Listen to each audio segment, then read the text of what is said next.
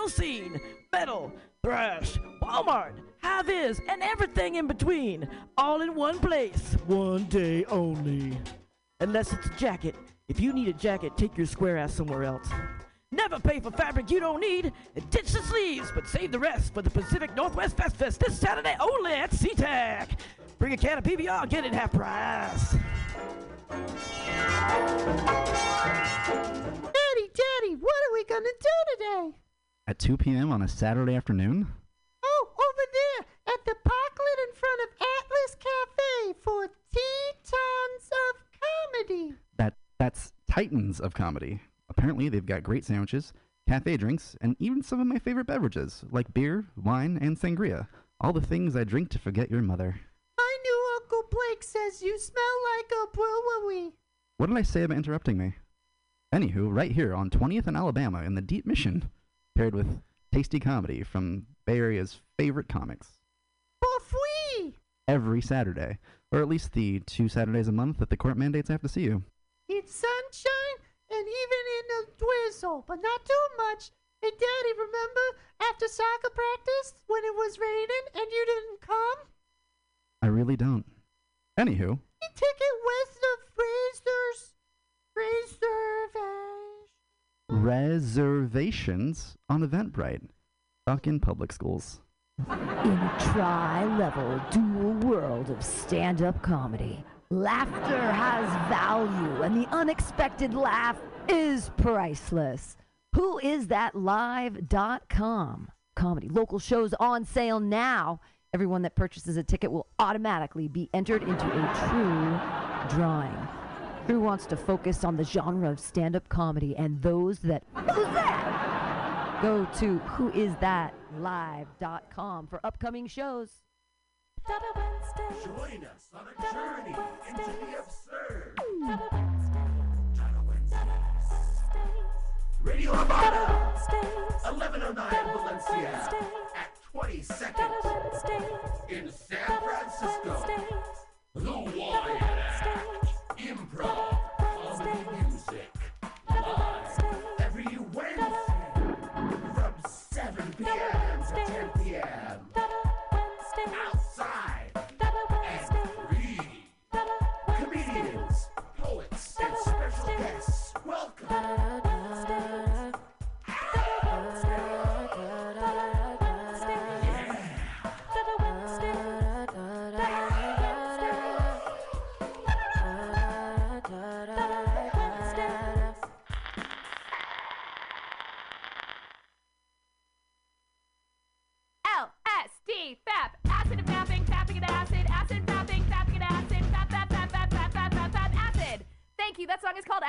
clapping.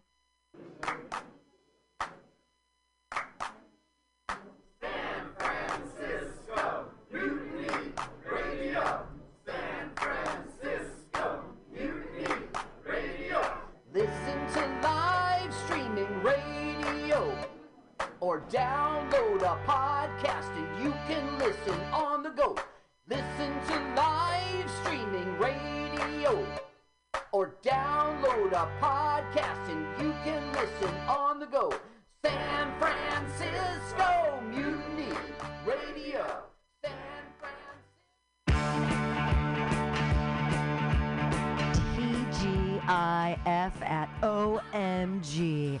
Third Fridays of every month at 7:30. Come to OMG on Savory 6th Street for TGIF. Thank gods it's funny. Every third Friday at OMG. Check us out. Free shows, great drink specials, hilarious comics every Friday. San Francisco, gouging ya. Here we go. Free comedy with Mutiny Radio. You know you love us. Third Fridays of every month. OMG, 6th Street. Come on out with your friends. Mutiny Radio, TGIF at OMG.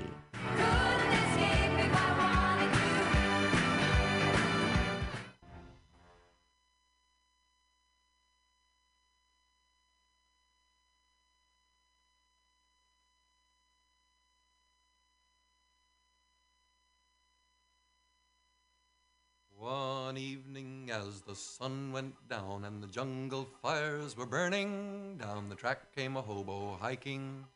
He said, Boys, I'm not turning. I'm heading for a land that's far away beside that crystal fountain. I'll see you all this coming fall in the big rock candy mountains. In the big rock candy mountains, it's a land that's fair and bright. Handouts grow on bushes and you sleep out every night. The boxcars all are empty, the sun shines every day. I'm bound to go where there ain't no snow, where the sleet don't fall and the wind don't blow in the big rock candy mountains. Oh, the buzzing of the bees in the cigarette trees by the soda water fountain, by the lemonade springs where the bluebird sings in the big rock candy mountain. In the big rock candy mountains, you never change your socks. Little streams of alcohol come trickling down the rocks. Oh, the shacks all have to tip their hats. The railroad bulls are blind. There's a lake of stew and ginger ale too. You can paddle all around it in a big canoe in the big rock candy mountains. Oh, the buzzing of the bees in the cigarette trees by the soda water fountain. By the lemonade springs where the bluebird sings in the big rock candy mountains. In the big rock candy mountains, the cops have wooden legs. The bulldogs all have rubber teeth, and the hens lay soft boiled eggs. The boxcars all are empty, and the sun shines every day. I'm bound to go where there ain't no snow, where the sleet don't fall and the wind don't blow, in the big rock candy mountains. Oh, the buzzing of the bees in the cigarette trees, by the soda water fountain, by the lemonade springs where the bluebird sings, in the big rock candy mountain. In the big rock candy mountains, the jails are made of tin. You can slip right out again as soon as they put you in. There ain't no short handled shovels, no axes, saws, nor picks. I'm bound to stay where you sleep all day, where they hung the jerk that invented work in the big rock candy mountain. Oh, the buzzing of the bees in the cigarette trees by the soda water fountain by the lemonade springs where the bluebird sings in the big rock candy mountain.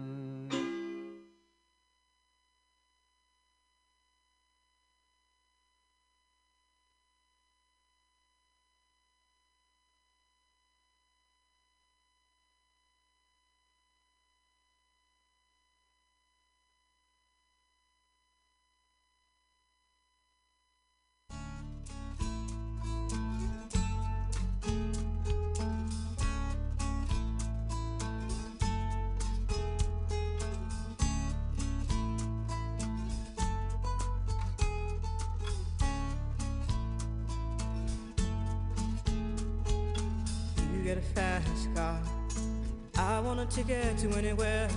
Maybe we make a deal. Maybe together we can get somewhere. Any place is better. Starting from zero, got nothing to lose. Maybe we'll make something.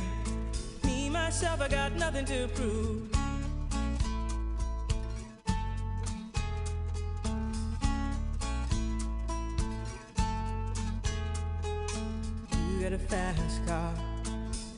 A plan to get us out of here. Been working at the convenience store. Managed to save just a little bit of money. Won't have to drive too far. Just cross the border and into the city. You and I can both get jobs and finally see what it means to be living.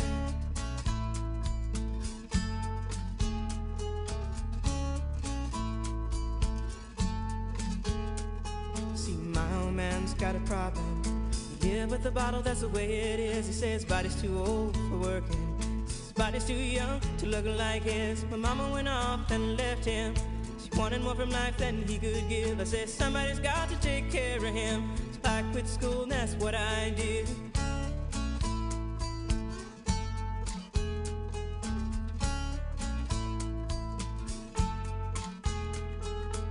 You got a fast car. Is it fast enough so we can fly away? We gotta make a decision. Leave tonight or live and die this way.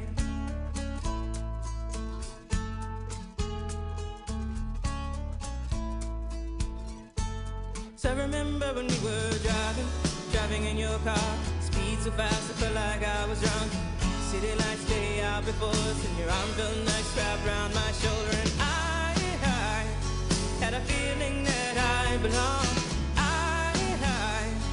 Had a feeling I could be someone, be someone, be someone.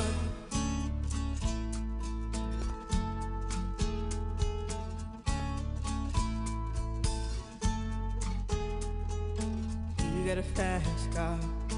We go cruise and entertain ourselves. Still ain't got a job. Now work in the market as a checkout girl. I know things will get better. You'll find work and I'll get promoted. We'll move out of the shelter. Buy a bigger house and live in the suburbs.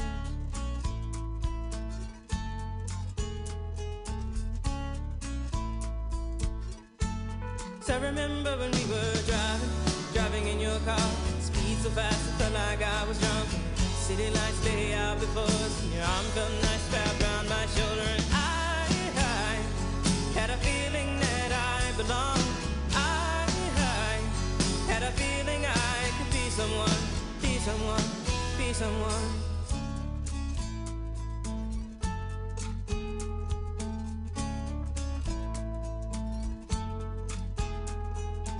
You got a fast car. I got a job that pays all our bills. Instead of drinking late at the bar, see more your friends than you do your kids. I'd always hope for better. Thought maybe together you and me find it. I got no plans, I ain't going nowhere. Take your fast car and keep on driving.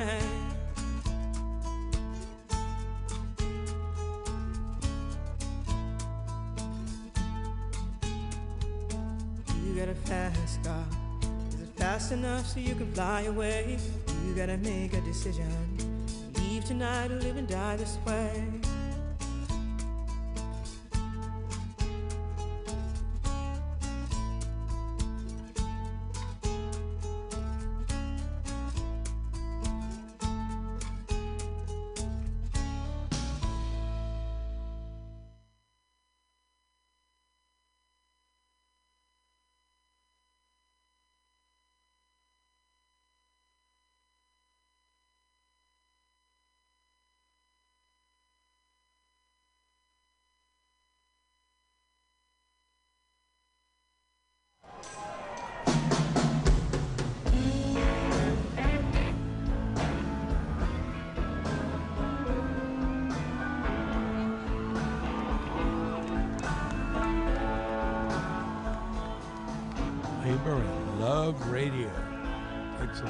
A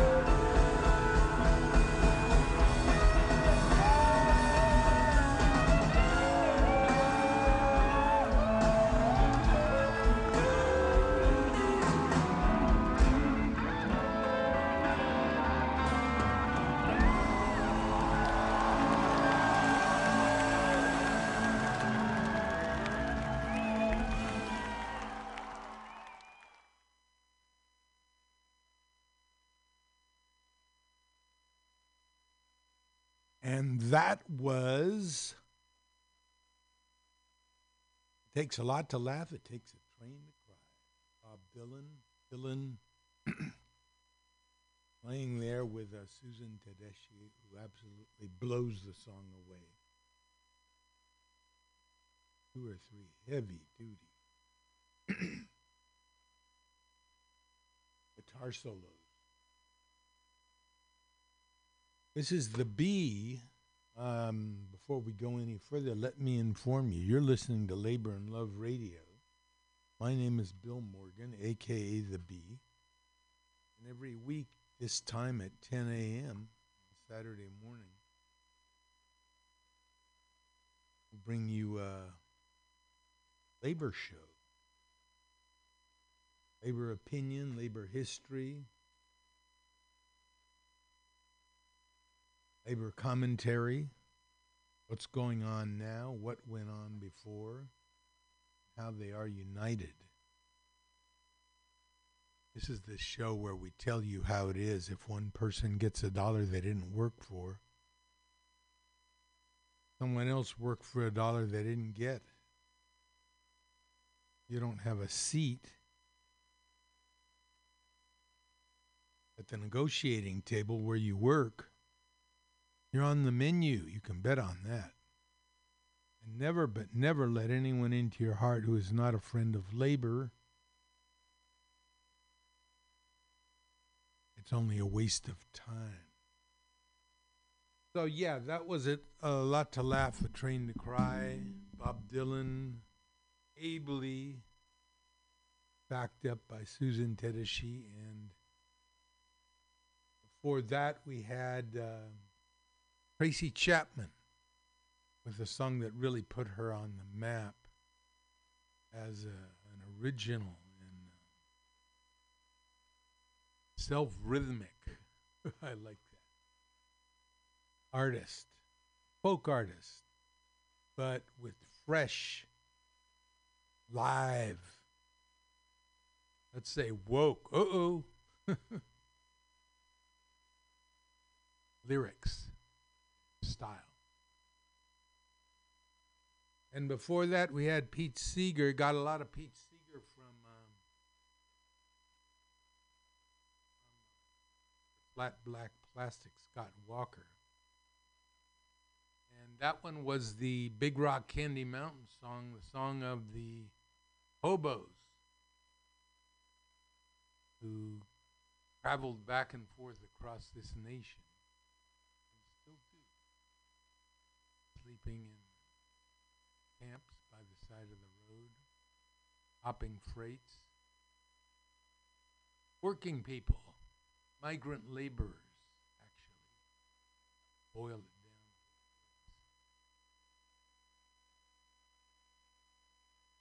And uh, Big Rock Candy Mountain. Teeth. What have we got for you today?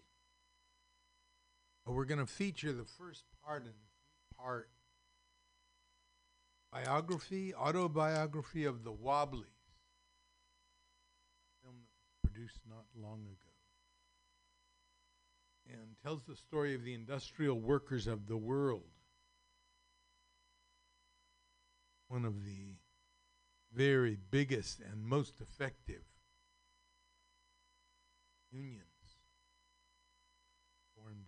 country. Uh, they were so effective that the state took it upon themselves to attack them at every turn, throw them in jail, send goons.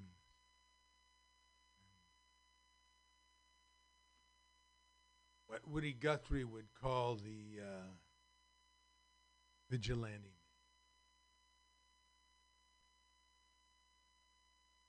Let's see. I'm going to talk a little bit about our credos.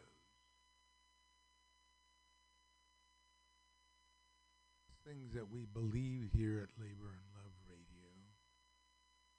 And that you should believe too, or else, you don't, think about them.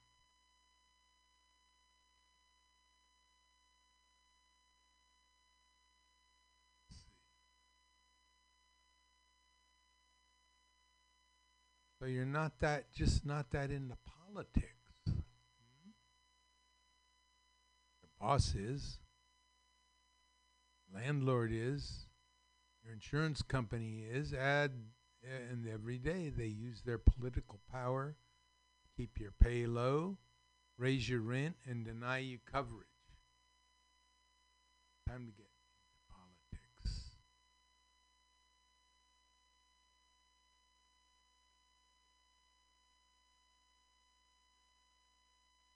How about this one?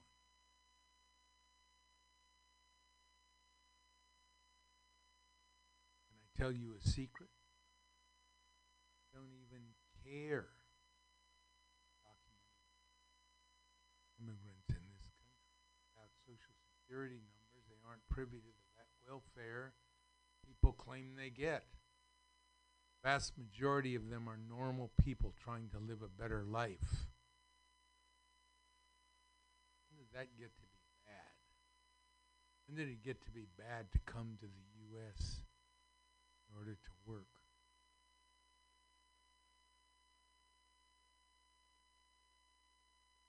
This whole wall deport the illegals BS is just the 1% convincing the working poor blame a subset of the working poor for the fact that they're all poor. Instead of realizing the reason they're all poor is due to the vast income inequality, which, by the way, gets worse every day. Resource price inflation in combination with wage stagnation. Please use your brains. The existence of another poor person is not why you're poor. Because the people who control everything refuse to increase your wages.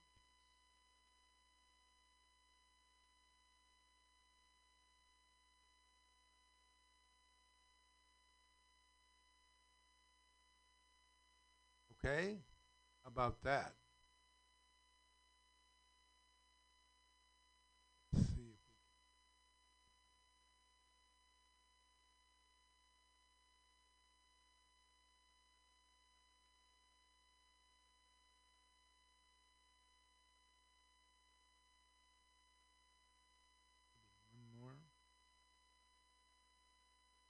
At any rate, you get the idea. Because they're not being paid enough. Seems pretty obvious, doesn't it?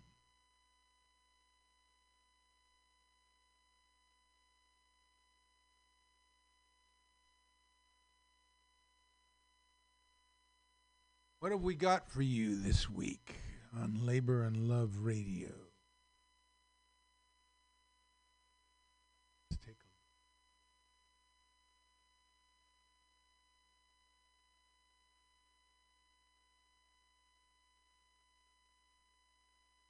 Wobblies, Radio Labor, largest hotel workers strike in American history, ready to start.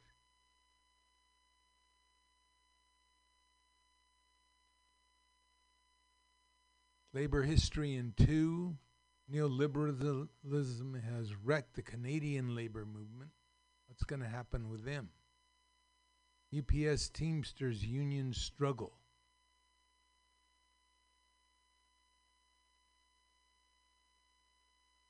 So we've got a full show to you.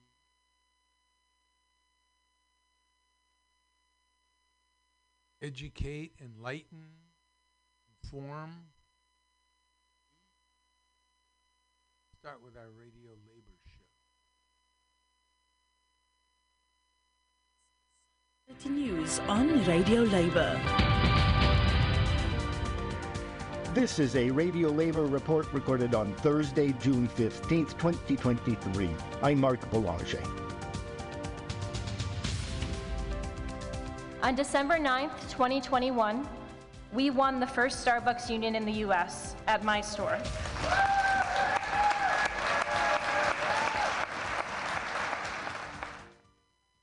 That is Michelle Eisen. She was speaking at the 2023 Congress of the International Union of Food Workers. The IUF has 12 million members in countries all around the world. It is holding its Congress in Geneva, Switzerland, June 13th to 16th, 2023. I started with Starbucks in 2010. I'm a production stage manager in the theater industry, and I needed a flexible day job that would provide me with health benefits. Enter Starbucks, a self proclaimed progressive company that stated that they cared about the environment, the community, and their workers, or partners, as they referred to them. And for a time after I was hired, I really believed that to be the case. Fast forward to June of 2021. I, like hundreds of thousands of service workers in the US, worked through the bulk of the COVID pandemic in customer facing positions, putting ourselves and our families at risk daily. And in almost all cases, the companies that we worked for completely failed us. We were called essential, but we were treated as disposable. And I was done. I didn't know where I was going, but I knew I could not continue to work for a company that so blatantly undervalued its partners. At most, I had a few months left in me. Right before I was planning to leave, I received a text from one of my fellow workers. She asked if we could meet for a coffee after one of our shifts that week, which I thought was odd because we literally serve coffee all day. But I agreed, and it was at that meeting that she asked me what I thought about the possibility of Starbucks unionizing. To which I replied I'd never thought about it. I didn't know much about organized labor, but I did know that it included very little of the service industry and even less of the fast food service industry. But in spite of that, I asked her to tell me everything she could. When I was done, I calmly explained that while I was interested, I didn't know that I would have a lot of time to commit. After all, the theater industry was opening back up post pandemic, and I was going to be very busy with production work. But I certainly had no intention of standing in their way. Then, about a week after we filed our union petition, I was called into my first anti union meeting with corporate. We sat in a circle at a hotel conference room and listened to Rossann Williams, the then president of Starbucks North America, tell us that we were all partners and that the company had already given us so much, and at the same time, she was threatening us. And I saw the looks on the faces of my coworkers as we were being bullied and manipulated into voting against our best interests. And that's the moment I realized that I could not take a passive role in this fight. That not actively working against my fellow workers was not the same as standing with them. They concluded the meeting by saying they were just giving us the facts, and that if we wanted more information about the union, we should contact a union rep. So I raised my hand and I said, I'm one of the partner organizers, and I'd be happy to answer any questions any of you may have. And there was no turning back from there. On December 9th, 2021, we won the first Starbucks union in the US at my store.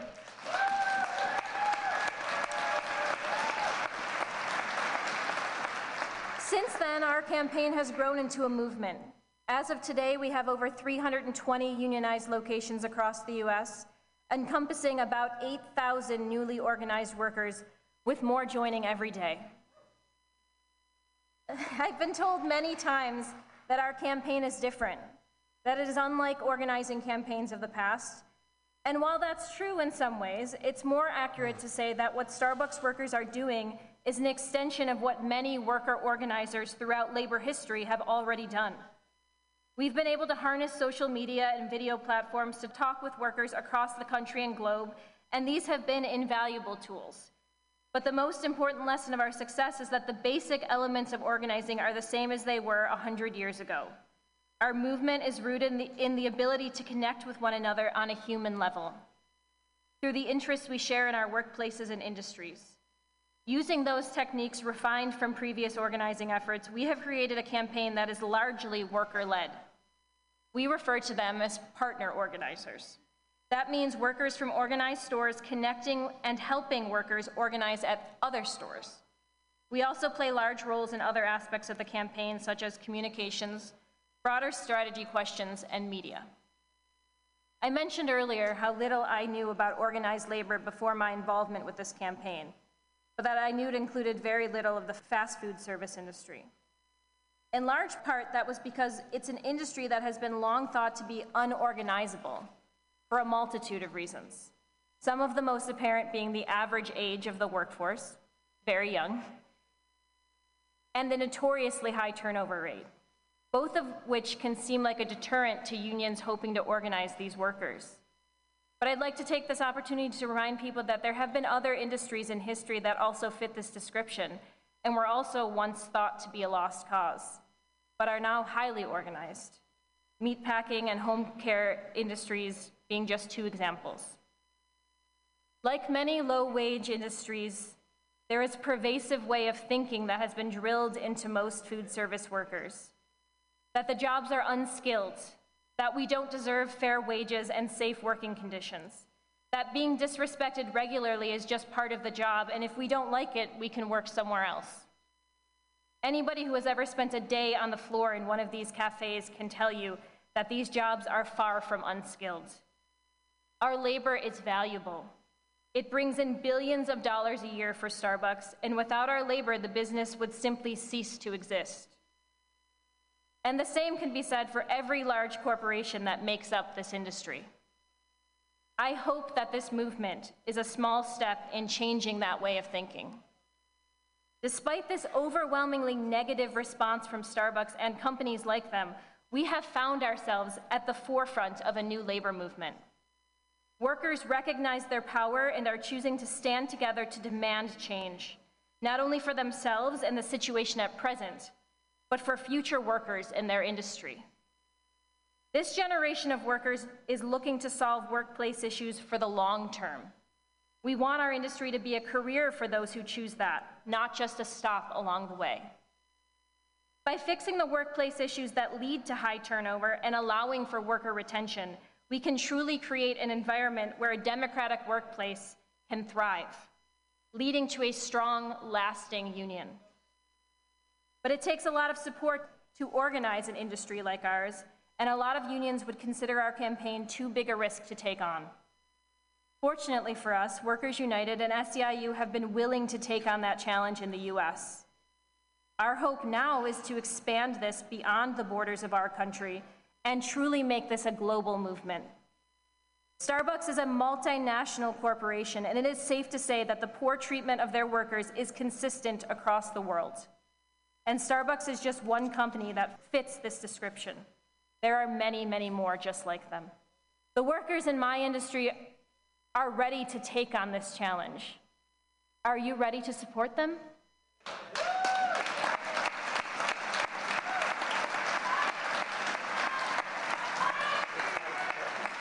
I'm often asked what it will take to win this fight. And to me, the answer is simple, at least in theory.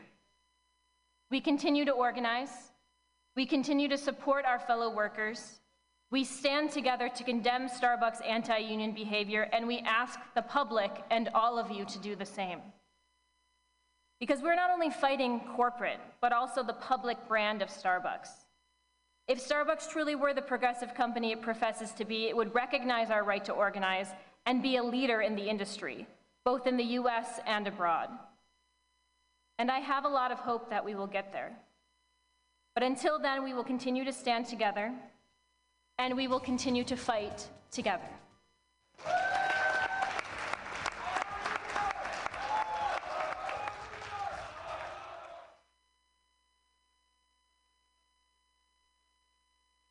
Okay, that was Michelle Eisen, a worker at Starbucks, movement to unionize.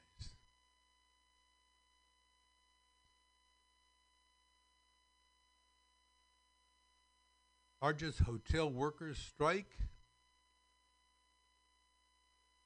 in modern U.S. history may begin soon.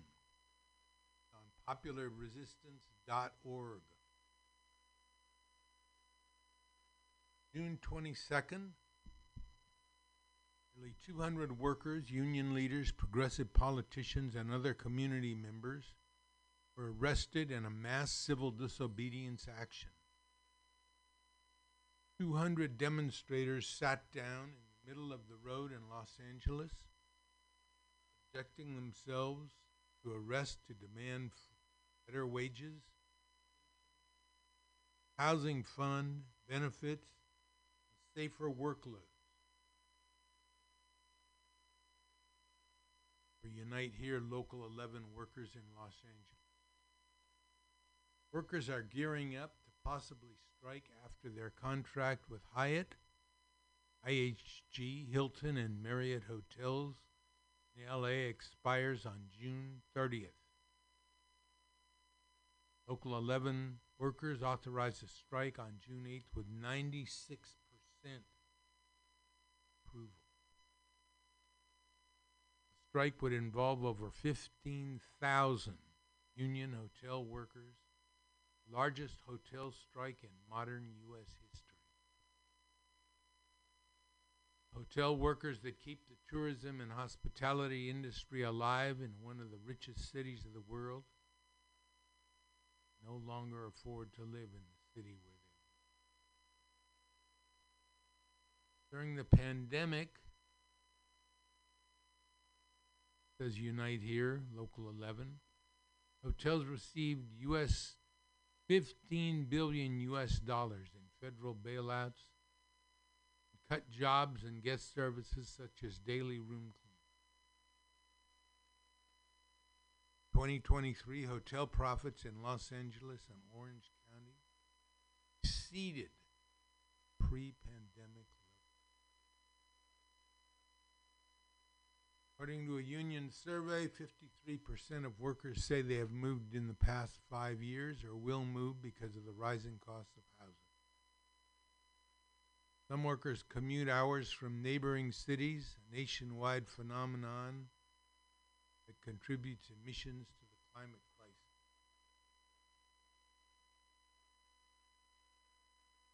Also, I'm sure, contributes to the rate of accidents, automotive accidents. As a result, Local 11 has put forward the radical proposal of a hospitality workforce housing fund to assist workers in paying for housing. A positive step in uniting labor and housing movement. Just take a pause here. This is one of the new things now that's coming out in these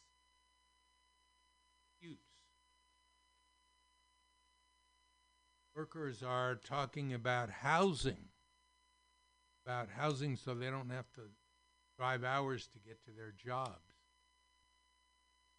Affordable housing. And we always think of housing industry, the building trades, and industry workers being at odds, unions and building trades. Here's a place where they're together. Workers need places to live. Contracts expire June 30th, and employers like Hyatt have failed to agree to anything close to the wages workers say they need to live with dignity in the cities where they work.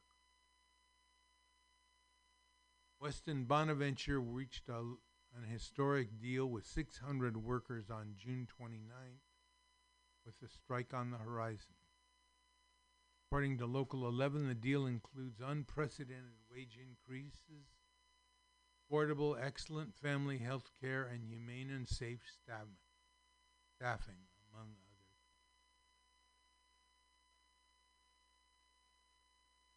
Okay, well, let's keep our eye on that. That's something that's on the horizon.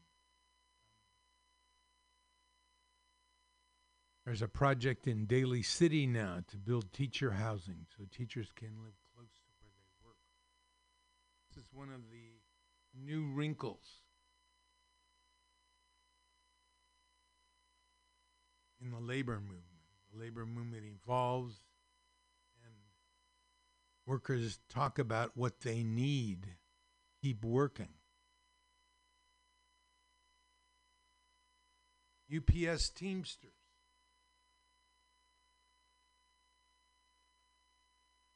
Also unpopular resistance.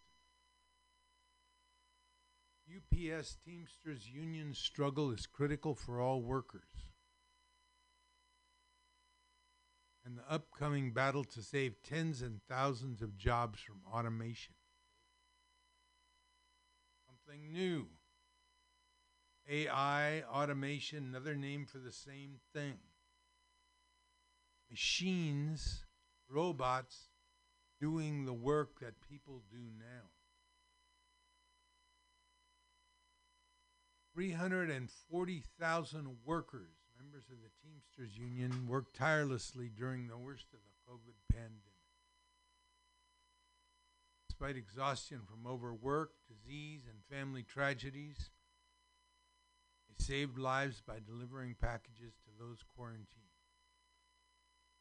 Meanwhile, bosses at UPS lived in luxury as profits soared to 56.3 billion.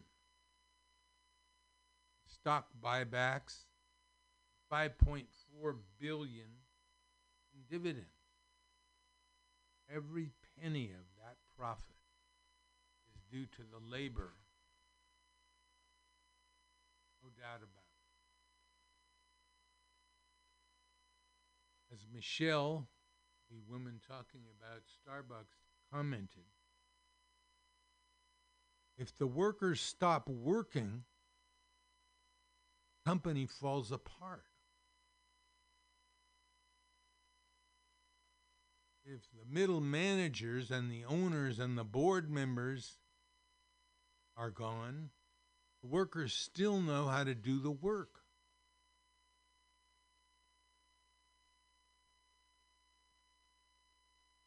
Teamsters Union negotiators reject insulting UPS economic proposal. Current contract expires soon. Every day the company delays making a realistic offer to the union. Closer workers come to a strike authorized by 97% of the rank and file who voted. The union has already achieved 55 tentative agreements on essential issues, including outfitting of new vehicles, AC, and refitting others with fans.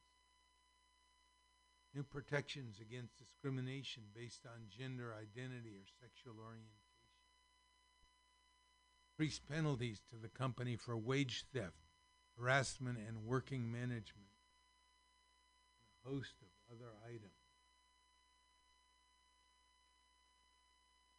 So the hotel workers strike.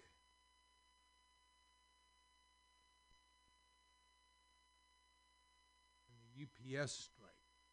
One more.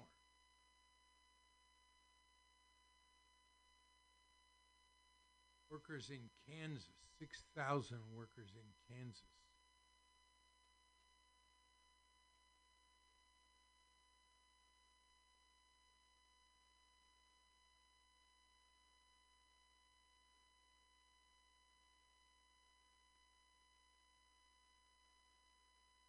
We're looking for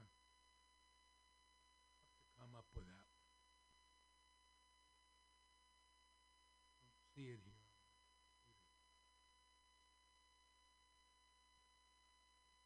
Canadian labor movement. How little we know about Canada, huh? I'll bet most people know more about Western Europe than about Canada, neighbor, or Mexico. Because we're Europe Junior. Quote George Carlin. Europe Junior.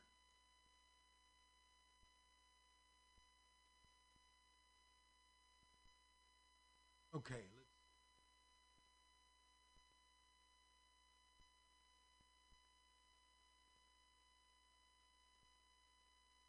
Honor my dad, Father's Day.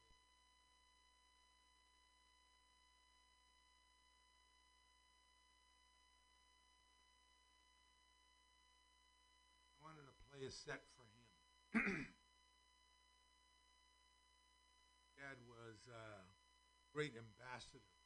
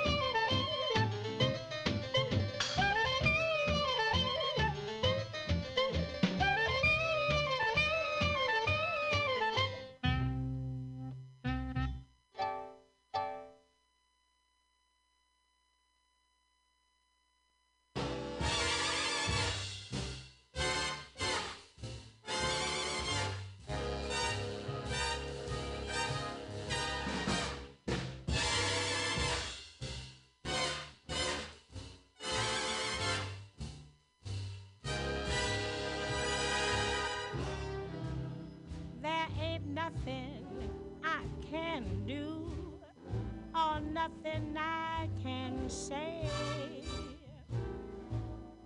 That folks don't criticize me, but I'm going to do just as I want to anyway.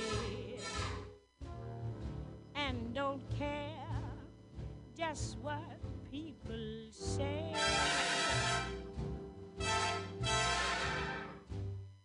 If I should take the notion to jump into the ocean, ain't nobody's business if I do.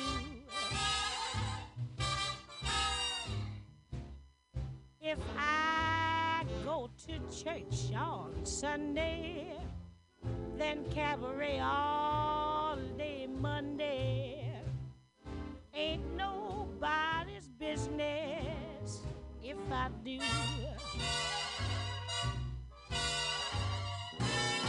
If my man ain't got no money, and I say take all of mine, honey, ain't nobody's business if I do. If I give him my last nickel and it leaves me in a pickle, ain't nobody's business if I do. Well, I'd rather my man would hit me than for him to jump up and quit me. Ain't nobody's business if I do. I swear I won't call no copper if I'm beat up by my papa. Ain't nobody's business if I do.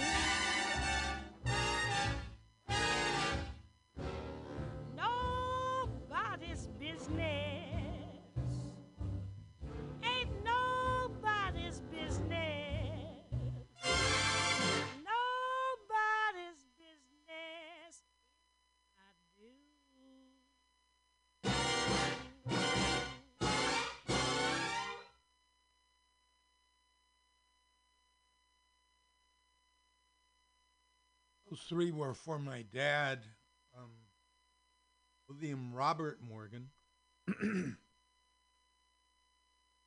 who loved his music. You heard uh, Stompin' at the Savoy by Benny Goodman, and the the importance of that song was that the Savoy was literally the only place in the country, maybe? I don't know. But certainly the only place around New York where black and white dancers could get together and dance with one another, against one another, on the same dance floor. Stomping at the Savoy Benny Goodman. And then a really modern sounding jazz tune by Artie Shaw called Summit Ridge Drive. And then last, Billie Holiday. I do. I mean, he, was not a big Billie Holiday fan, but he certainly liked that song, and he would play it often. Comment on it. Ain't nobody's business if I do. All right, what do we got here? 6,000 workers strike Spirit Aero Systems in Wichita, Kansas. After an overwhelming rejection of the sellout tentative contract, which was backed by their union, District 70, Local Lodge 839 of the International Association of Machinists, Aerospace Workers According to IAM, the contract was rejected by 79% of members, and 85% voted in favor of strike. Ahead of the walkout, the company paused production, effectively locking workers out. The Contract that the workers rejected contained a measly 16% raise over four years under conditions where Spirit already pays wages below industry standards. If inflation stays at 4%, a raise would constitute a wage cut in real terms. One thing you always got to consider when you hear about, oh, well, the company's offering this and oh, that, but over how many years? If you're if the raise is less than inflation, you're losing money. It's a pay cut. Workers are calling for higher, both higher raises as well as better health care coverage. Workers reporting that the tentative agreement calls for a doubling of health care copays. Some offer, huh? We're going to double double the cost of your medical insurance. A lot of strikes now are centered on medical insurance and other quality of life issues. Spirit is an international parts manufacturer serving various lines of commercial aircraft, such as the popular Airbus A series of passenger jets, Boeing 700 series of passenger jets, and Bombardier business jets. Contract covers 55% of Spirit's 12,000 U.S. workers, the majority of whom are employed in Wichita. As Reuters noted, Spirit is one of the most consequential suppliers for aerospace heavyweights like Boeing and Airbus. It also produces parts for an expen- extensive list of military aircraft.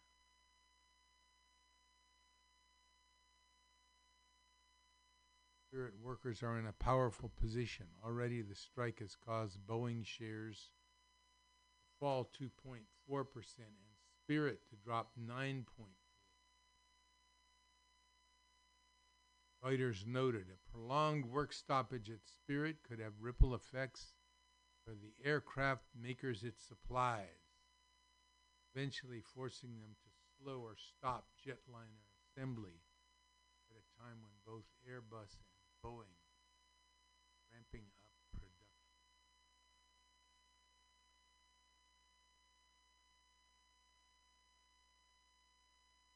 Right.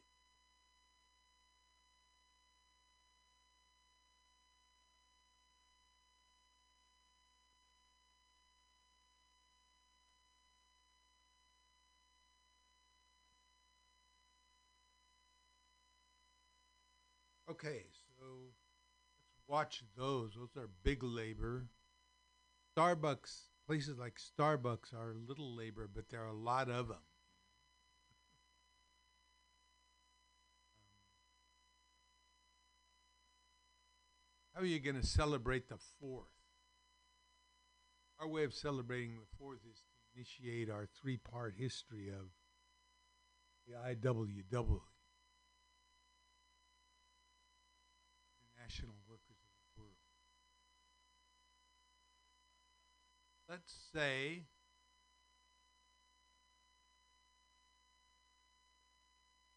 Labor 411 will tell us which things we celebrate with our union mates.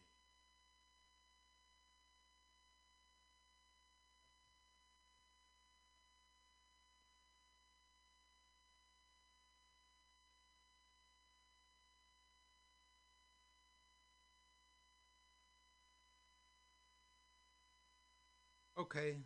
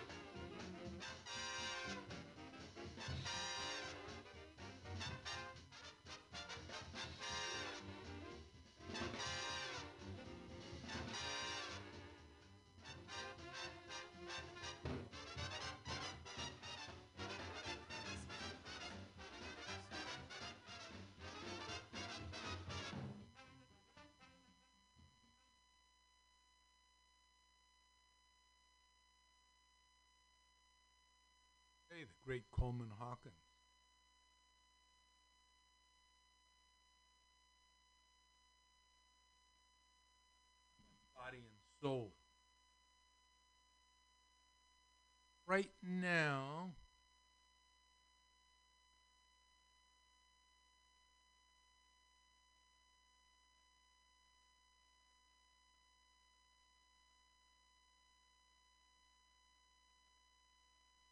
Right now, I wanted to play the. Uh,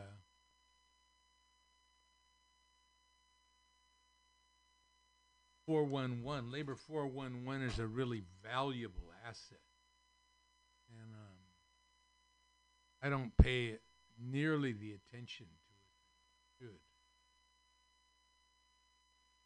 Labor 411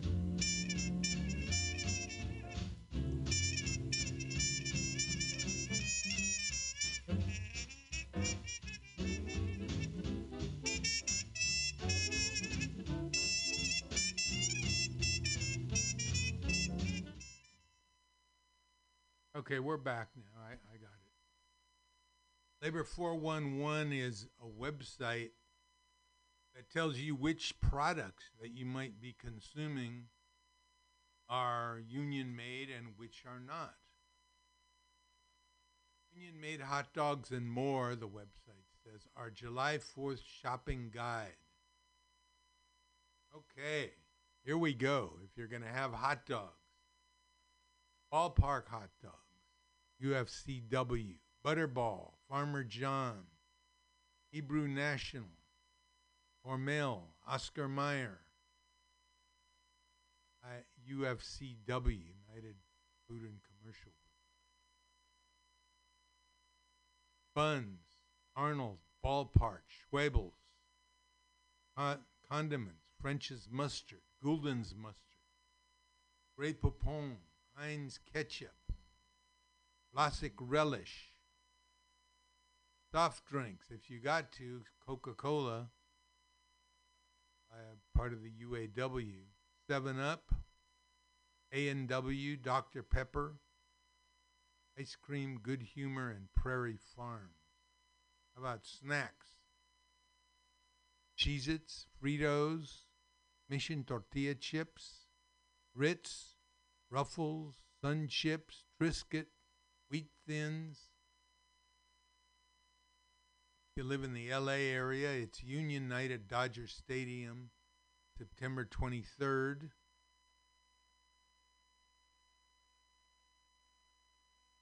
Is it Union? Uh, coffee Cup app. So check out Labor 411. Right now, I want to get to the Wobblies movie, and uh, if you haven't heard of the Wobblies or you know very little about them, Wobblies, especially the in- industrial workers of the world, were probably the most effective radical union. They they didn't think much of elections. They figured that the elections were controlled by the ruling class anyway. And the only way to bust down the wage system was to have a general strike of all workers. They organized all workers, black, white, women, Latinos, all over the West mostly, but they were involved in some big strikes in the East Coast. And of course, they provoked a response. They were not, as far as their doctrines were called, they were not violent. Wobblies didn't blow things up, even though people, some people said they did. generally speaking, they were victimized by by anti-union vigilante police. But let's watch the history. Let's the history of the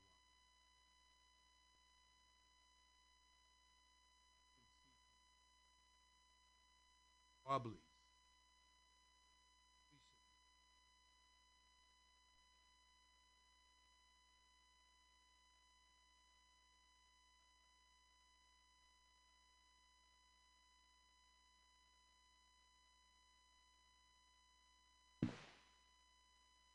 What's your name? Sam Scarlett.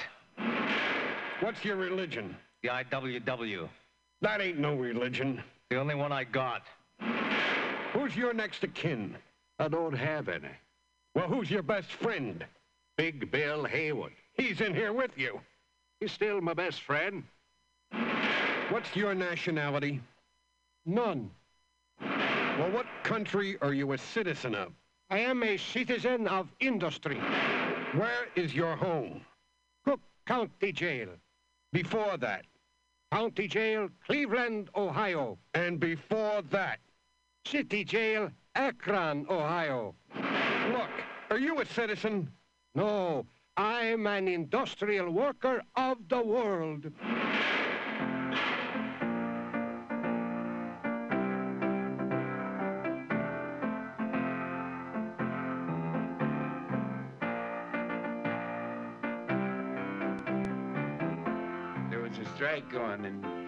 Vancouver, BC, and uh, the uh, Chinaman couldn't pronounce W, and so he called it I wobble wobble. And so out of the I wobble wobble came the one wobbly. The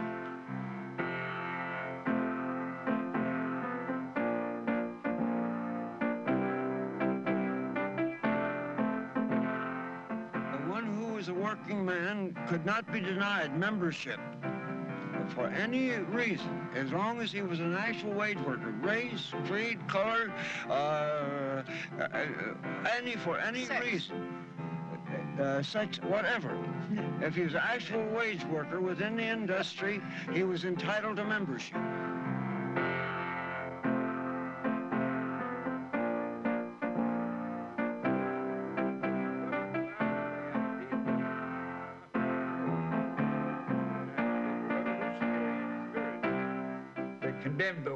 System of what they call dog eat dog, you know, this idea that everybody lived off of everybody else, and mostly off the working class. Uh, when they voiced these ideas, of course, they, they, they upset people, and people were just upset with those words, IWW, was a, was a fear, was a fear phrase for 10 or 15 years in the United States.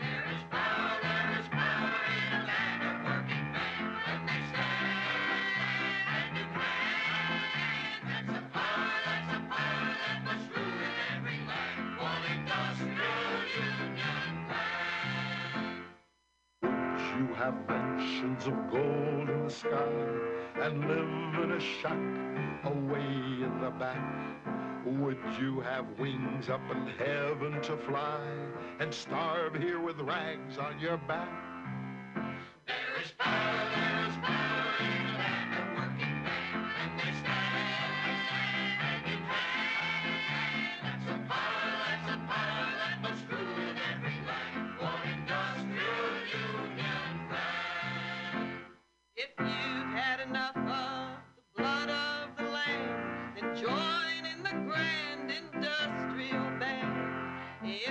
A change. You would have eggs and ham, then come do your share like a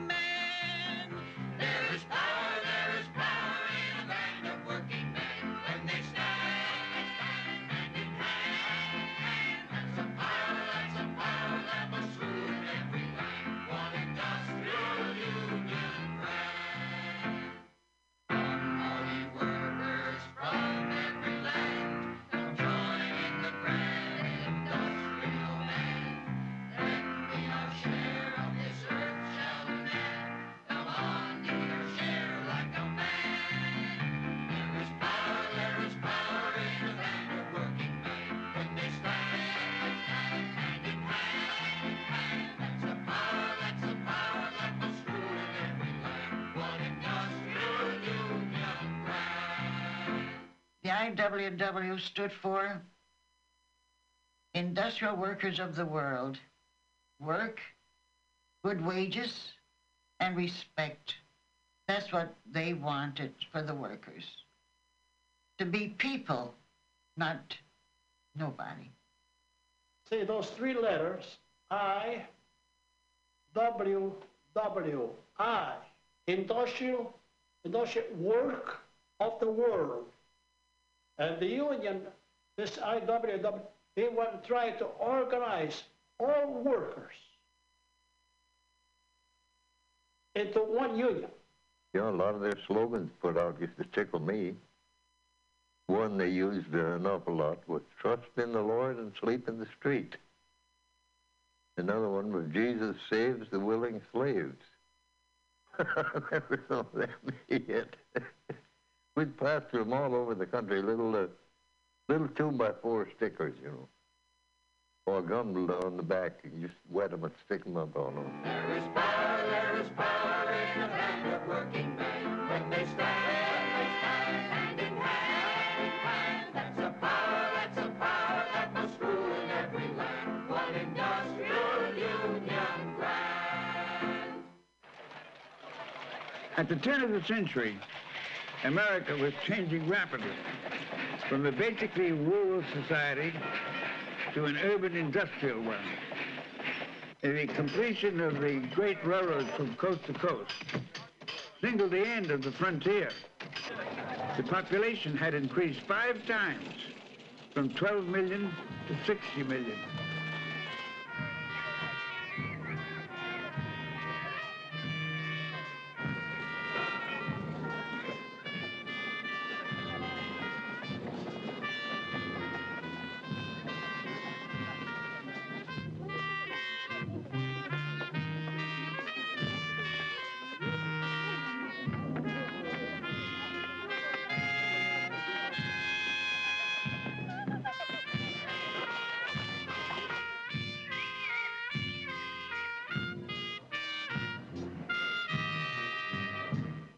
Of the striking features of the period was the rapid growth of the enormous corporations which began to control the basic industries.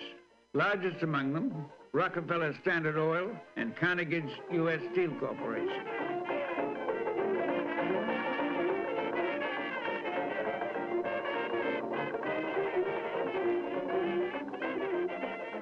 They used to say about owning the factories, which I think would have been a nice thing to do.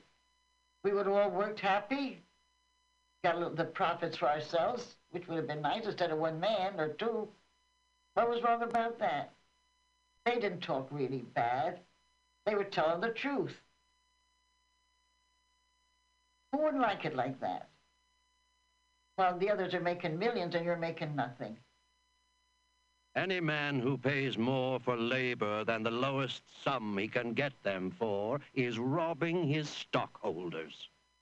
Well, they were talking about building the one big industrial union and uh, to put the working class in charge of the means of production, more or less without regard to capitalist masters. They're just going to take it over and abolish the wage system. But they're a little vague on where they went from there, you know. The laboring man will be protected not by labor agitators, but by men of property. Efficiency and control were the watchwords for the new employing class. This was evident in the introduction of the assembly line and time and motion studies. One class owns the industry and does not operate them. Another class operates them and does not own them. Uh, one of the events that uh, certainly struck a young man was the industrial warfare, the strife between capital and labor, and workers and employers.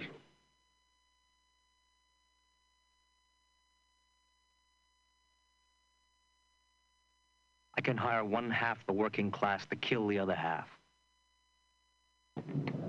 But unskilled labor had almost no representation whatever. The AFL didn't take in unskilled workers, and they had no voice to speak for them.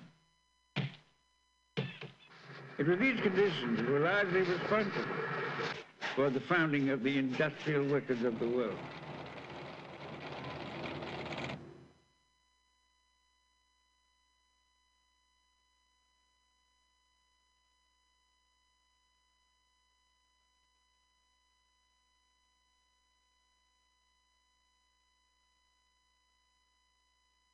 I remember reading of the founding convention of the industrial workers of the world, which took place in Chicago in 1905 and headed by men who were already well known to newspaper readers. Big Bill Haywood, for instance, of the Western Federation of Miners, and Eugene V. Debs, candidate for president on the Socialist Party ticket, Mother Jones, and many others. Fellow workers, this is the Continental Congress of the working class. I don't give a snap of my fingers whether skilled workers join this union or not. We don't need them. There are 35 million workers in this country that aren't organized yet. What we want to establish at this time is an organization that will open wide its doors to every man or woman that earns his livelihood by brain or muscle. My dad warned me about him. He said, "No, remember, he's a he's a great speaker, an influential speaker, a good orator. But what he's talking about is just a dream. It can never happen. It'd be a good thing if it could, but it just can't happen. So it's just a dream." And I had a brother, Emmett, who ran away from home and joined the IWW in Kansas, and that's where I first heard of the IWW. Of course, in the papers in Missouri at that time, they built them up as a bunch of devils who were sabotaging the world.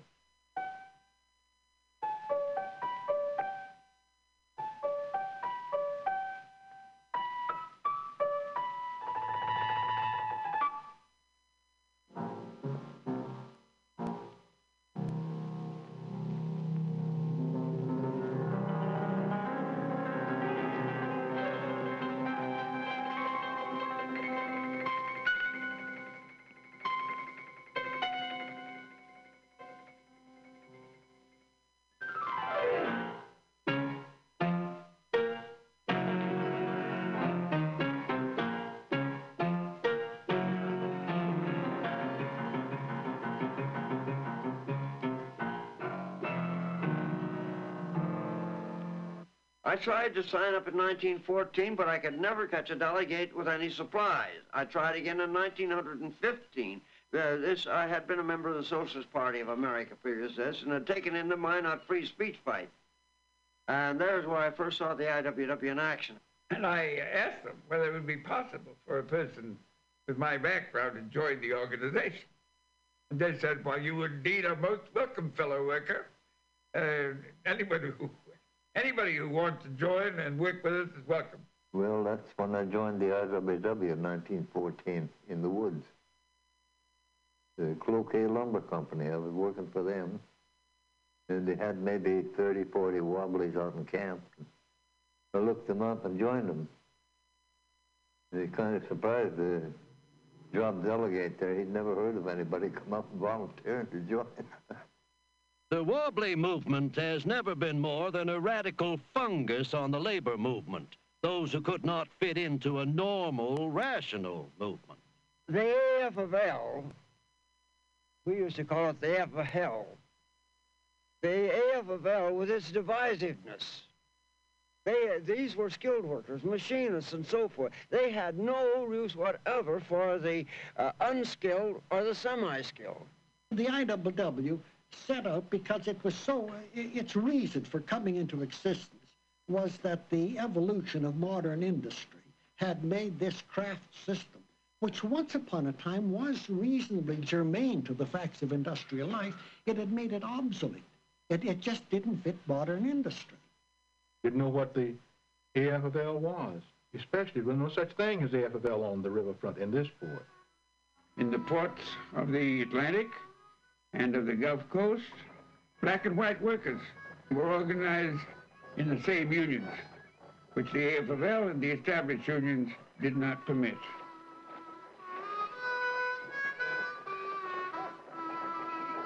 Well, we were on the, the farm, and conditions were just bad. My parents heard of Pennsylvania, and so to speak, well, you could rake up money out of the street. And they decided, you know, to come north. Getting jobs as far as the Negroes or black is concerned was pretty rough. And the IWW was the only thing it was accepting Negro or black workers, you know, without, um, with, you know, with, I mean, freely.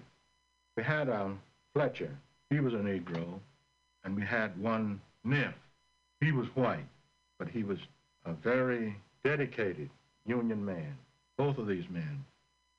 You would have our pep talks and whatnot, and Fletcher, after he make a speech or something or other, solidarity, all for one and one for all.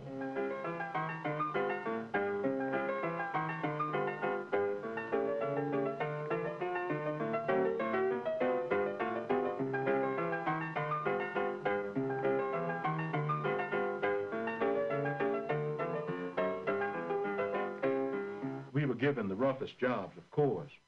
We would would have a rough job even on deck. And if a white came along, why, I didn't have no job. I'd had to go back something else. The work was so rough, we had to use hand trucks, and two men would load that truck, freight. We'd have to truck it over very rough floors to the side of the ship to be loaded. Worked 10 hours. People were getting hurt, one after another. Just going to the hospital, we had no medical uh, safety rules or anything like that. When the contract ran out, we'd go in for a contract, nothing doing. We had to go out on strike. The results of that, while we were on strike, people were transported from different parts of the country to break strikes. Some would be having, you know, guns as same as they were the law, and they would be these vans going down. They would be escorted by police escorts on motorcycles. And a striker would have as much chance before the strike breakers as a rabbit would have before a gunner.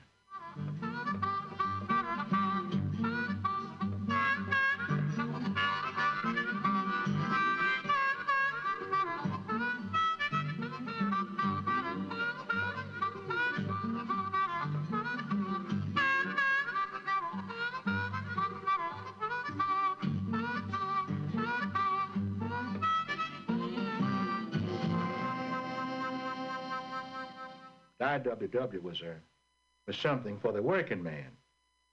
Didn't make any difference who you was, what kind of work you did. They was into, they was out to organize all working people.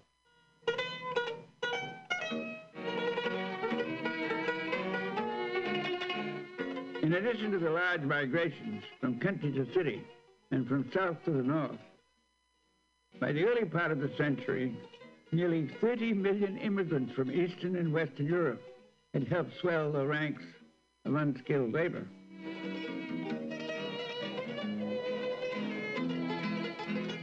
The trip, well, we were in the steerage. Big room, a lot of people there, all their belongings on the floor. Little kids running around, oh, the noise was, I was little, I was only five years old, but it was terrible.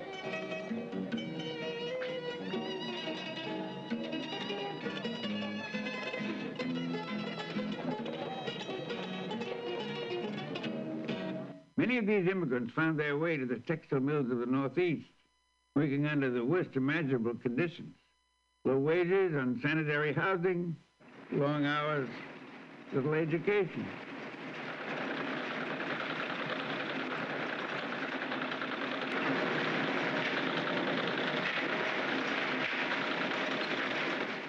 One of the IWW's largest and most successful strikes broke out in Lawrence, Massachusetts in 1912 among the workers in the woolen mills.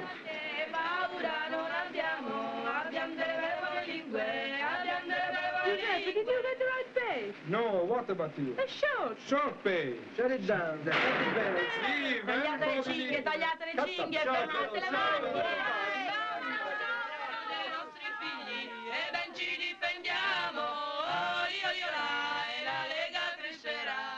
Was on the spinning room, and this, bunch, they come upstairs and uh, they stop the belt from the machine. They cut them, and uh, they told us to get, to get out and go home, so we stayed out.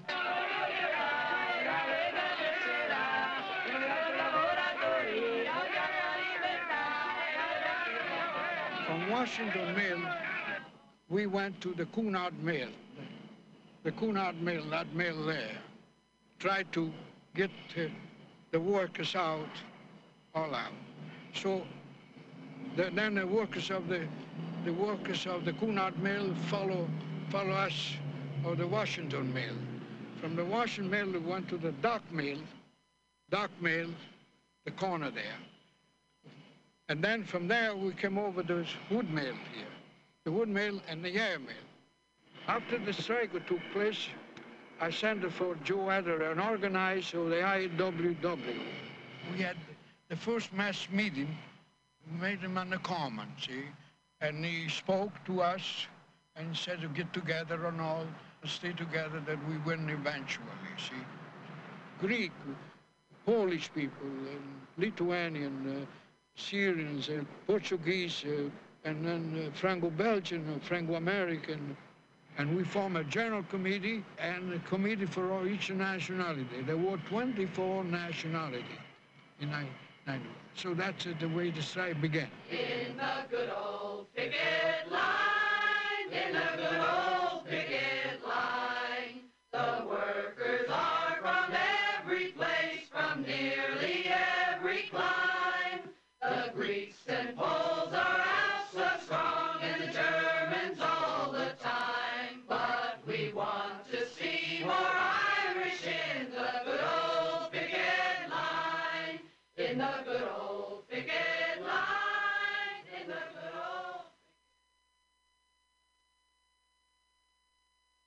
One Saturday, they were just parading up Essex Street, and they had a lot of children, and the, the children were being sent to New York to people who would take them and keep them fed and clothed and in school while they were on strike. You know, even yet, when I think of to separate kids from their families when they were in such dire need and trouble. The mothers were crying, the fathers were crying, they were kissing the kids goodbye and everything.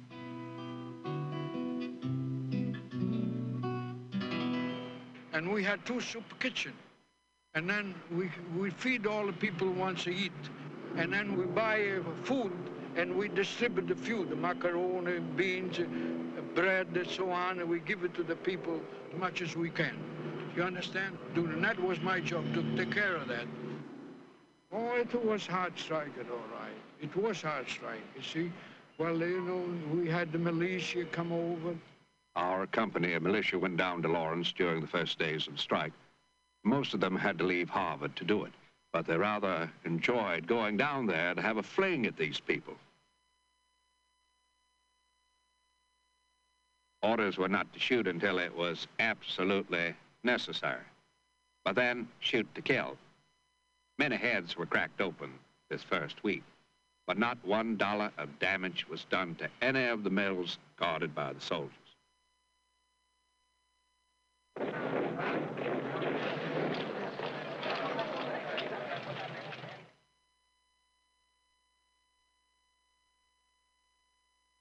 The IWW has been accused of putting the women in the front.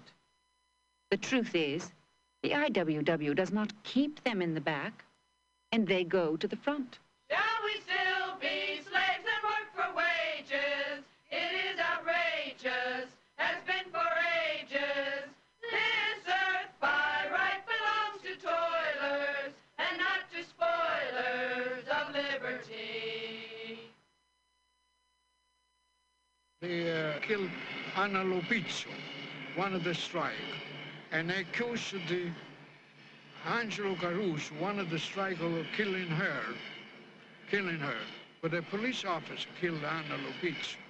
And it accused the two strike leaders, Joe Ettor and Arturo Giovannitti, of inciting to kill. That done not to break the strike. This, uh, the leader got arrested and the strike continued. After Ettor and Giovannitti had been locked up, the IWW sent Big Bill Haywood to Lawrence to take over leadership of the strike. But Haywood, he was a big man, and I can remember him up there in the common, and he, you know, beating his arms out and pounding his fist. I remember that very well. The IWW advocates violence of the most violent sort. Violence that consists of keeping our mouths shut and our hands in our pockets.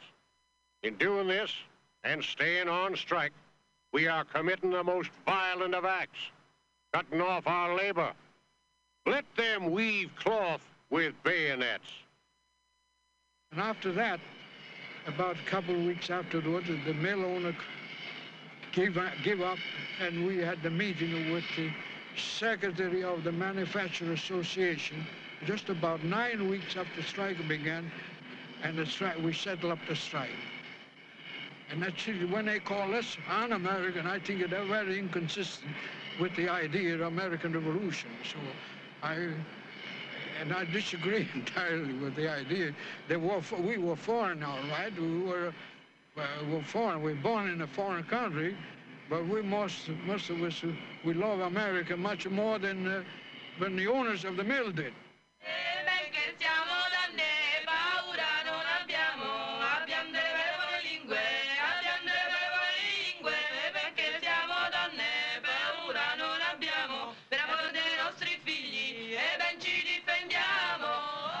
Strike was over, the, the business people of Lawrence gave us a banquet to the strike leader. Yeah, the, and I remembered we had a soup kitchen, a chicken soup. And that's a wonderful soup, and I, I stay, and I'm making now myself. We like that sort of a chicken soup. Was That's everybody it. very happy? Oh, everybody, all the strike was happy, the strike was happy, and the community was happy. too. That was all over. And it was a much better condition, the city, and after the strike. A year after the Lawrence strike, another strike broke out in Paterson, New Jersey, in the silk manufacturing center of the country. But this time, despite the strikers' solidarity and endurance, they were defeated in their demands for the eight-hour day and higher wages. Conditions, they are bad, and some of you are sad. You cannot see your enemy, the class that lives in luxury. Your working men are poor, will be forevermore, as long as you permit the few to guide your destiny. It Was one of the girls, my girlfriend, that I had uh, met at a wobbly picnic. And uh, we both went out to look for a job. We would take jobs in unorganized factories, try to organize them. And of course, as soon as they found out, no one uh, suddenly, uh, they didn't know how it happened. We looked such innocent young girls that they never thought that we were capable of, of even believing in a union. And we did. And conditions became worse and worse. And there was only one thing to do. You either had to just stop living or become a rebel. And that is when the IWW came in.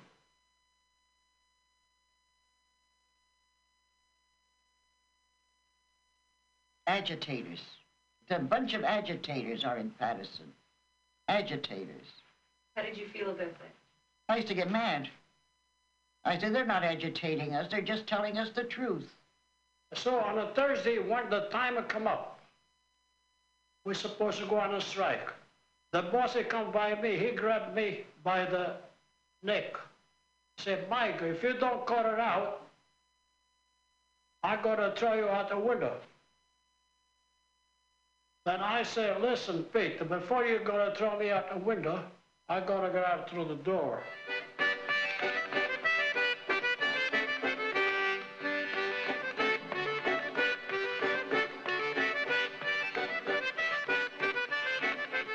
So on the way out, we met so many other people. All the factories were coming out and pouring out. And we all walked to Turn Hall where we held the meeting. And as we were there, then our organizers came in, the IWW. Tresca, Elizabeth Gurley Flynn, Patrick Quinlan, Haywood. Beautiful people. They were so wonderful. They gave us hope. You know, they just made us feel as though we were going to change the world. And Gurley Flynn, she was beautiful. And once she held a meeting for us, all girls, all women. And uh, she said, would you like to have soft hands like your boss's daughters? We said, yes. Would you like to have pretty dresses like your boss's daughters? Yes, but you can't have them. So we got mad again. We didn't think that was fair. We worked, and their daughters didn't work. There are women of many descriptions in this queer world, as everyone knows. Some are living in beautiful mansions and are wearing the finest of clothes. There are blue-blooded queens and princesses who have charms made of diamonds and pearls. But the only and thoroughbred lady is the rebel girl. They just say that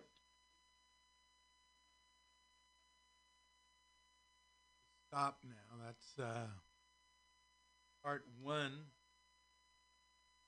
of Wobblies.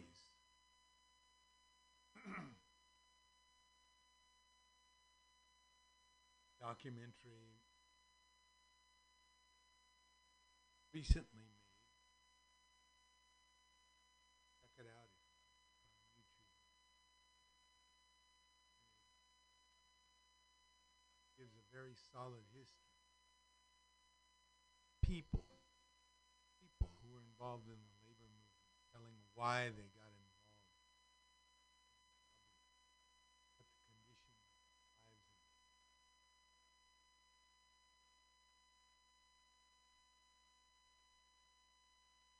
Okay, it's time for us to leave.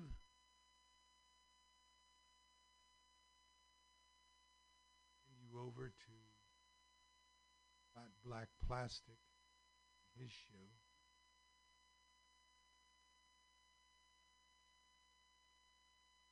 Invite you to come back next week for more labor history, commentary, opinion.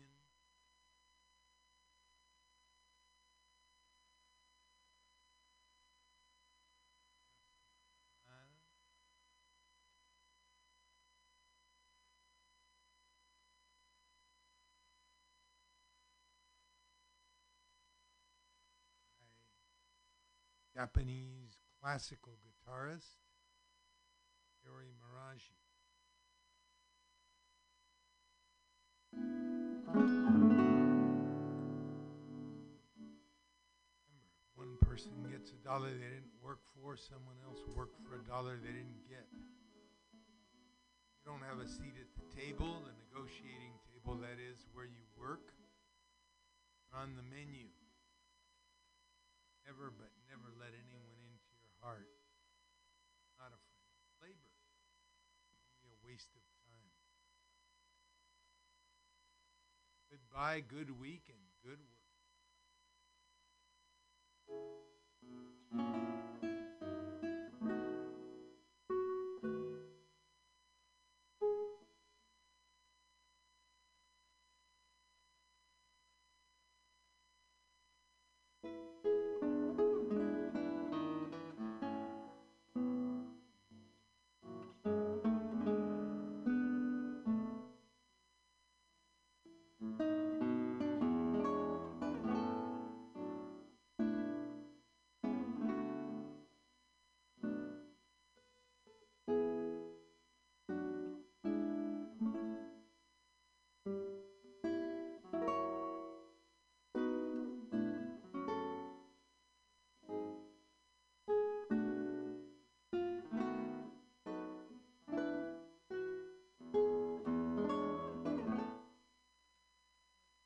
internet streaming live. Dog friendly.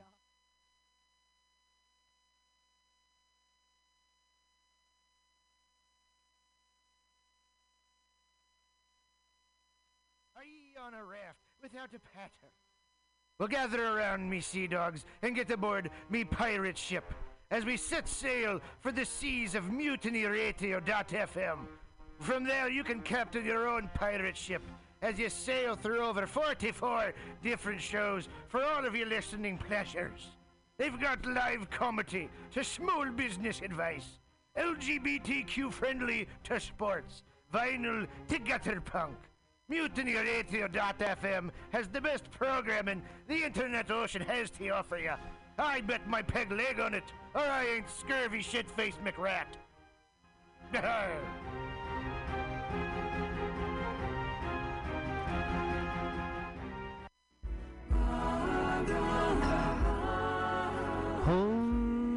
Patrick. Oh, namaste.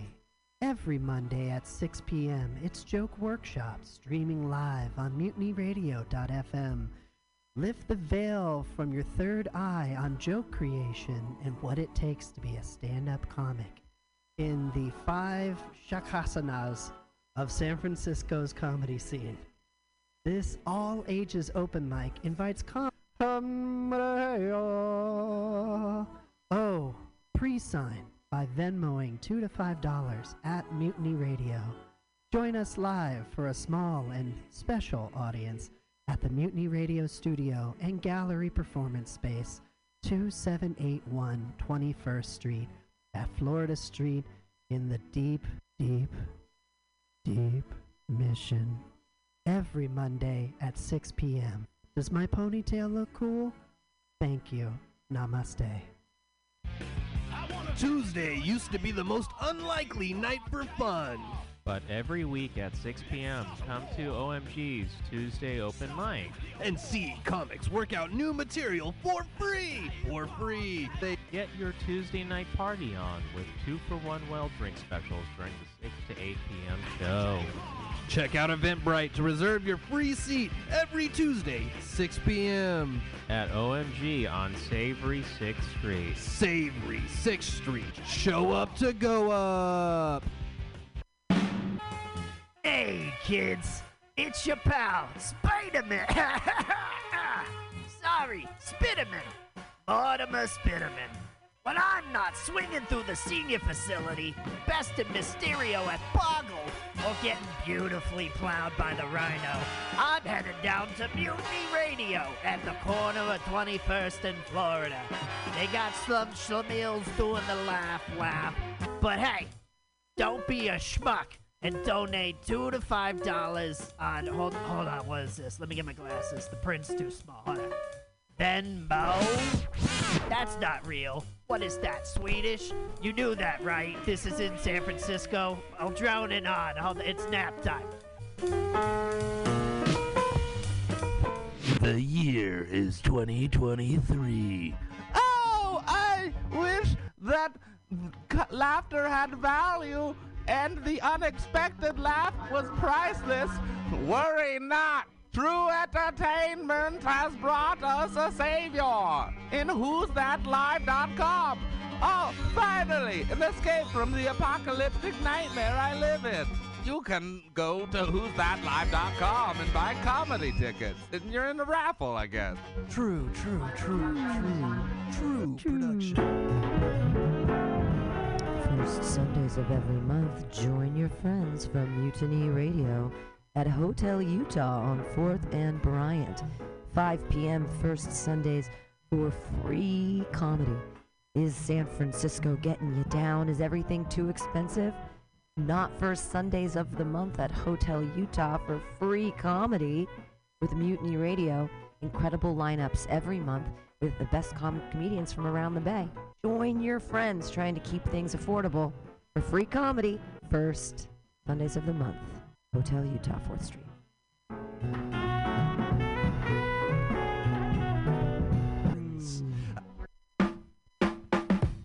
Weekly comedy at the best neighborhood bar in the city. Join your friends from Mutiny Radio every Thursday at 8 p.m. at the Bar on Dolores at 29th and Dolores. Starting after any very important sports game that might happen to be on, you're guaranteed a night of laughter for free. And when paired with the drink specials and the nicest bartender in San Francisco, it'll become a Thursday ritual. Show up to go out for comics, and please reserve your free tickets on Eventbrite so we know you're coming to laugh. happy, happy hour the is when the comedy is the cheapest. Happy Hour, the most free two hours of hour long comedy on the radio and internet streaming live. 2781 21st Street. Come down, be in the audience. Dog friendly. Dog fri- We are. Mutiny Radio is absolutely dog friendly. Ooh, a dog party. Ain't no party like a dog party. dog party at Mutiny Radio. Every Friday, dog party at Mutiny Radio. Happy hour. 2781 21st Street. Happy Hour, Mutiny Radio. Dot FM. Here in dot SF. Calling all crusties, punks, and posers. Pick your posteriors up off the pavement, pack up your pins and patches, and prepare to party. The Pacific Northwest Vest Fest returns this Saturday only at the SeaTac Expo Center. Whether you're a leather lover or just a denim demon, if you're looking to dress to impress for less, do not stress. You'll find all the best in pre-distressed vests right here at the Pacific Northwest Vest Fest. With over 40 vendors selling countless crossover styles, you'll find the perfect thing for your scene. Metal, thrash, Walmart, high-vis, and everything in between. All in one place. One day only. Unless it's a jacket. If you need a jacket, take your square ass somewhere else. Never pay for fabric you don't need. and Ditch the sleeves, but save the rest for the Pacific Northwest Fest Fest this Saturday only at SeaTac. Bring a can of PBR, get it half price. Daddy, Daddy, what are we gonna do today? At 2 p.m. on a Saturday afternoon? Oh, over there at the parklet in front of Atlas Cafe for Tetons of Comedy. That that's Titans of comedy. Apparently, they've got great sandwiches, cafe drinks, and even some of my favorite beverages, like beer, wine, and sangria. All the things I drink to forget your mother. My new Uncle Blake says you smell like a brewery. What did I say about interrupting me? Anywho, right here on 20th and Alabama in the Deep Mission, paired with tasty comedy from Bay Area's favorite comics. For free. Every Saturday, or at least the two Saturdays a month that the court mandates I have to see you. It's sunshine and even in a drizzle, but not too much. Hey, Daddy, remember after soccer practice when it was raining and you didn't come? I really don't. Anywho, The ticket west of Fraser's Reserve. reservations on Eventbrite. Fuck in public schools.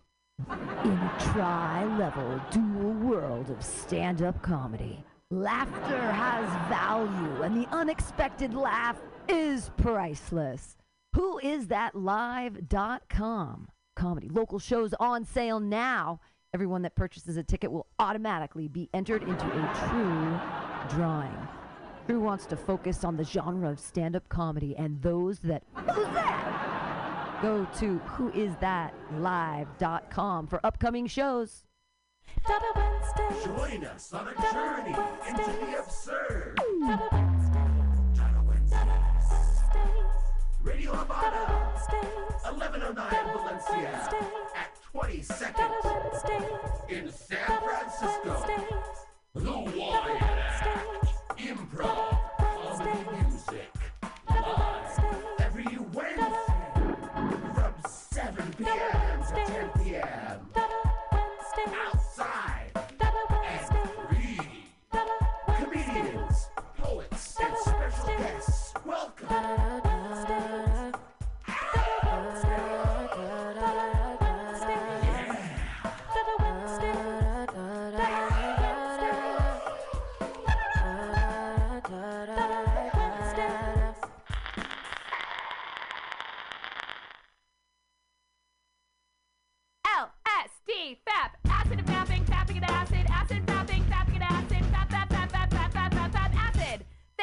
song is called Acid and Fapping. San Francisco, Mutiny Radio. San Francisco, Mutiny Radio. Listen to live streaming radio or download a podcast and you can